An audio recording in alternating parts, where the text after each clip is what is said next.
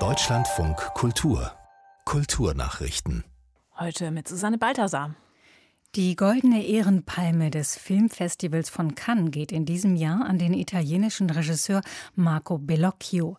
Damit werde sein einzigartiges Schaffen geehrt, das das zeitgenössische Kino mit Kraft und Freiheit geprägt habe, so die Festivalleitung. Zu Bellocchios bekanntesten Filmen gehört Der Sprung ins Leere von 1980. Zuletzt erschien von ihm der Cosa Nostra-Film Der Verräter. Dem 81-Jährigen soll der Preis zum Abschluss des Filmfestivals überreicht werden. Ebenfalls mit einer goldenen Ehrenpalme ausgezeichnet wird in diesem Jahr die US-amerikanische Schauspielerin und Regisseurin Jodie Foster. Zum ersten Mal in der 94-jährigen Geschichte der Oscar-Akademie sitzen mehr Frauen als Männer im Vorstand. Das gab die Academy of Motion Picture Arts and Science in Beverly Hills bekannt. Zuvor waren die US-Schauspielerin Rita Wilson und die kanadische Filmkomponistin Leslie Barber zu neuen Mitgliedern gewählt worden. Der Anteil von Vertretern unterrepräsentierter Minderheiten stieg nach Angaben des Verbandes von 12 auf 15. Insgesamt gibt es 54 Mitglieder.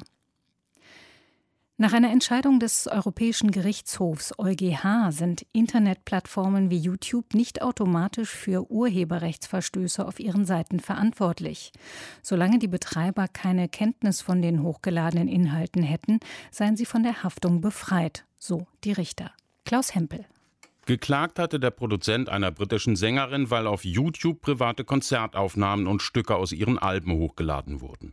In einem weiteren Fall hatte ein Verlag geklagt, weil auf einer Internetplattform ohne seine Erlaubnis medizinische Fachbücher eingestellt wurden.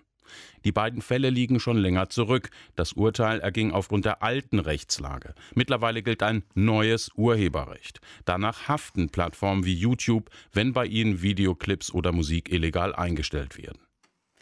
Der mit einer Million Euro dotierte Körperpreis für die europäische Wissenschaft geht in diesem Jahr an die britische Chemikerin Claire Gray. Sie habe Pionierarbeit geleistet bei der Optimierung von Batterien mit Hilfe der NMR-Spektroskopie, teilte die Körperstiftung in Hamburg mit. Ihre Grundlagenforschung ermögliche neue Einblicke in das Innenleben von Batterien und sei ein wichtiger Beitrag für den Klimaschutz. Die Auszeichnung soll Gray am 10. September im Hamburger Rathaus überreicht werden.